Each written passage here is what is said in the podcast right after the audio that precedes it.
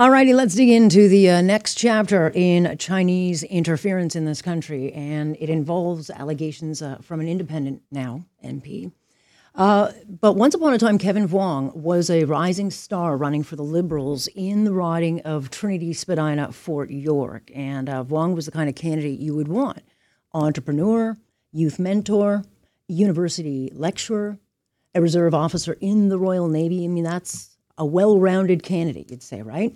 And then about four days leading up to the vote in the 2021 election, he's dropped as a Liberal candidate when accusations of sex assault came up, an allegation uh, he feels was completely made up.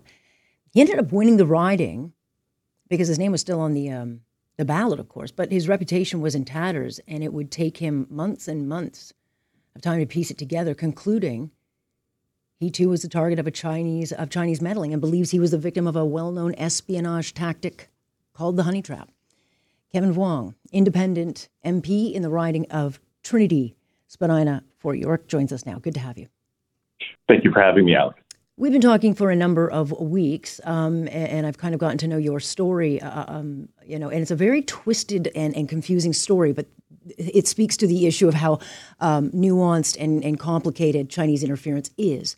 Um, but the, you're under fire at this time. I want to go back so the listeners have an understanding. You're under fire four days before this election. This is a, a winnable uh, riding for you, but then you're dropped as a candidate for the Liberals because you're under fire for these allegations of sex assault that had been actually withdrawn by the time of the election and filed by a woman you once dated. And so, when did it occur to you that something, and, and you did defend yourself a lot, but when you're in that situation, uh, it doesn't matter what you say uh, you're going to be judged in the in the court of public opinion. But when did it occur to you, Kevin, that something uh, was not right? I I think you know probably at the be, beginning of this year. Um, what you know, obviously, I've been stewing over everything for for a year and a half now, and with everything coming up out about foreign interference, it started to to really come together. You know, how did an allegation that was dealt with and withdrawn two years before the election um, magically resurfaced all of a sudden again four days before the election, right? Um, and if you know the person that I was briefly dating felt like at the time justice was not served, she had up to two years to have pursued justice if she felt it wasn't served. So why did she wait all of a sudden uh, until the election and and only until there were only four days left in, in the election uh, until the election, and it just it just made no sense. And there will be those who say, "Well, you didn't, you knew about this, but you didn't say anything," which is a disqualifying factor. And and so here you are in the situation where you're accused of sex assault. The charge has been dropped, but in the court of a public opinion, people are saying, "Well, you should have told the party that." Well, Alex, I, I know you, I know you were on the crime desk, so you, you know better than most mm-hmm. how intentional lawyers are with the words that they choose, um, right? So you would appreciate why a Crown prosecutor, at the height of the Me Too movement, I, I might add, would choose to say, and I quote, it would not be in the public interest to proceed, end quote. How could it not be in the public interest to pursue such a serious charge? And if a charge is withdrawn, does it still exist? Yeah, no, it's a specific way of saying there's no evidence to back this up. The charge is therefore dropped. So let's go back to to this woman who who made these allegations. Um, you know, obviously there was some relationship at some point, uh, but mm-hmm. two years. Um, a lot of people would say, well, two years. I mean, wh- why would someone wait that long to cause trouble during an election? And so, why would you then look back in time and say, well, that sounds to me like interference? Well, it's it's so weird. It's exactly like you said, right?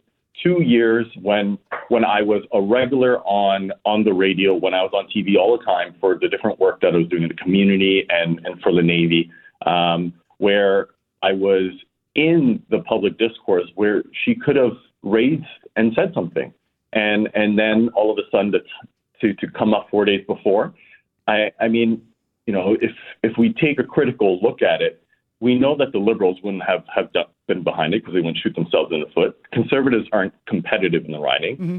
And the NDP would know better that if you really wanted to get my name removed from the ballot, you would need more than four days before an election.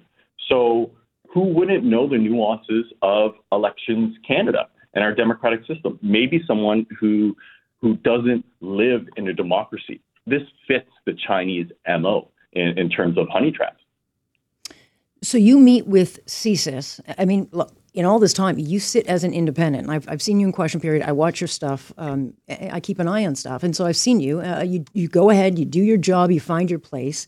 Then in March of this year, obviously now we're fully talking about. Uh, I, I, assume it's March of this year. We're talking about interference. You you meet with CSIS to talk about your uh, concerns. Um, but that's a tough one because it's not something that you can really prove. And so, what was their their reaction? Well, you know, I, I think they took what I had to share really seriously. Obviously, I, I can't get into the specifics in terms of of what we discussed, but I, I can say that I shared my observations and, and things that have been brought to my attention at all levels of government. Um, because my riding of Spadina Fort York is home to Toronto's Chinatown. Mm-hmm. One in seven of of my constituents are Chinese, so we would be a high priority target for the Chinese Communist Party. Yeah, and and and you you kind of lay out that, and I don't know how how the Liberals didn't screen this because I, I, think I marked that you should probably have run for the Conservatives, but your stance. I mean, you are Chinese. You, you um, you've openly, though, talked about being anti-communist. You uh, talk about uh, the fact that you you were the only, I guess, MP Chinese uh, MP who marked uh, Taiwan's 111th anniversary of independent statehood. Uh, you've met with democratically elected members of Hong Kong's former government, uh, and you know you're a former director of the Chinese Canadian National Council. So it's no secret that you are against a lot of China's tactics, and then you would think that the Liberals would have known that you know you're a critic of China. That probably doesn't fit their uh, narrative. Yeah, I mean, my, my parents were refugees, right? They were, were run out of their country by by communists. Um, you know, I was raised uh, to really be not just express gratitude, but give back to the very country that not only welcomed my parents, but gave them a place that they knew they could raise their family, that embraced human rights, that embraced democracy. And so you know, you don't have to be a political scientist to know that I would not be sympathetic to to the Chinese Communist Party. So when you see all of this, you know, coming out uh, on, Michael Chong, um, you know, with the reports from Sam Cooper of Global, as well as you know Bob Fife and Steven Chase, um, any of it surprise you? Uh, unfortunately, no, and and it's it's so important. Like I really want to call on the prime minister to take immediate and appropriate action to protect individuals and our institutions. And and I have to say, you know, I commend CSIS and and the law enforcement members who are bringing to light these threats and who are doing their best to try to pursue some sort of action. And so, do you have concerns? I mean, Kenny Chiu has spoken out about how he has been intimidated. There are people, as you know, who have come out. I don't know if Mr. Chong is going to speak publicly about if anything has happened, but we do know um, that they've got Chinese police stations here. We know that they intimidate the bully. Speak out, but have you been bothered since? Well, I, I mean, since since I was elected, I've had to put up with baseless attacks, racial slurs, and attacks on my character for almost two years. Um, and and frankly, enough is enough. Um, you know, no bomb threat or, or anything else that people continue to try to intimidate us with is going to stop me from fighting for our democracy. And do you agree that this diplomat, uh, certainly involved or alleged to be involved in the Chong case, uh, should be uh, sent home? Kick him out. Um, he should be declared as persona non grata. I do not know why the government continues to dither on this. I don't know why we continue to be a doormat that that we just put up the welcome mat for for these you know these countries that clearly do not value uh, our democracy, that respect our laws, they need to be sent a message and they need to be sent home. How do you then proceed forward, uh, Mr. Fong? I mean, how do you go forward? Because uh, a lot of people will look at this and say, well, there's maybe sour grapes here. Um, you know, I guess if this woman decides to come out publicly, she can she can talk, uh, and we haven't heard anything from her. But you know, where do you take this, and how do you prove your case? Well, well, the thing is, Alex, someone came after me, and by God, I'm going to go after them. Right. Because my name is is more important than any job on on Parliament Hill, mm-hmm. right? And and I don't think any of your listeners would would take what had happened to me if it had happened to them lying down, right? Um, it, it's we only have one name, And, and it doesn't matter how rich or poor your family is, how powerful they may or may not be, our name is, is the only thing we have. So it's something that needs to be respected and stood up for. My name's been dragged through the mud uh, by people that clearly have a political and, and nefarious agenda, and I'm going to continue to, to fight for that while also fighting for the things that matter to the people of Spadina Fort York. And I know just through conversations um, that you have names and you have uh, you have uh, things that you can lay out for CSIS, and I'm not going to discuss them here. But I know that you know what you know, and, and we'll let that process take its course. But will you run again?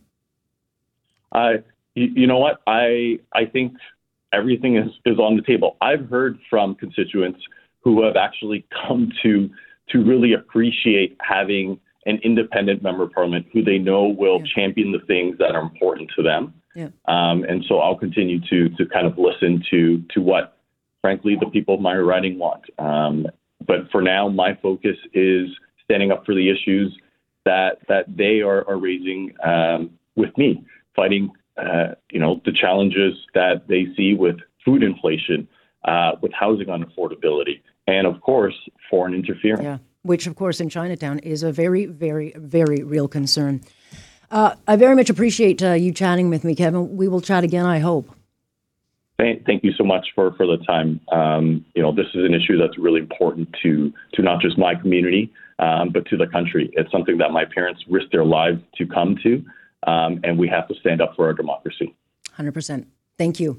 Kevin Vuong is now a former Liberal MP and an independent, and uh, good on him for, for talking publicly. I'll wait and see where this one goes, uh, but certainly, I never believed those allegations, and um, and they certainly uh, uh deserve to be investigated. So we'll watch. Don't forget, Alexander Trudeau testifies today at four thirty.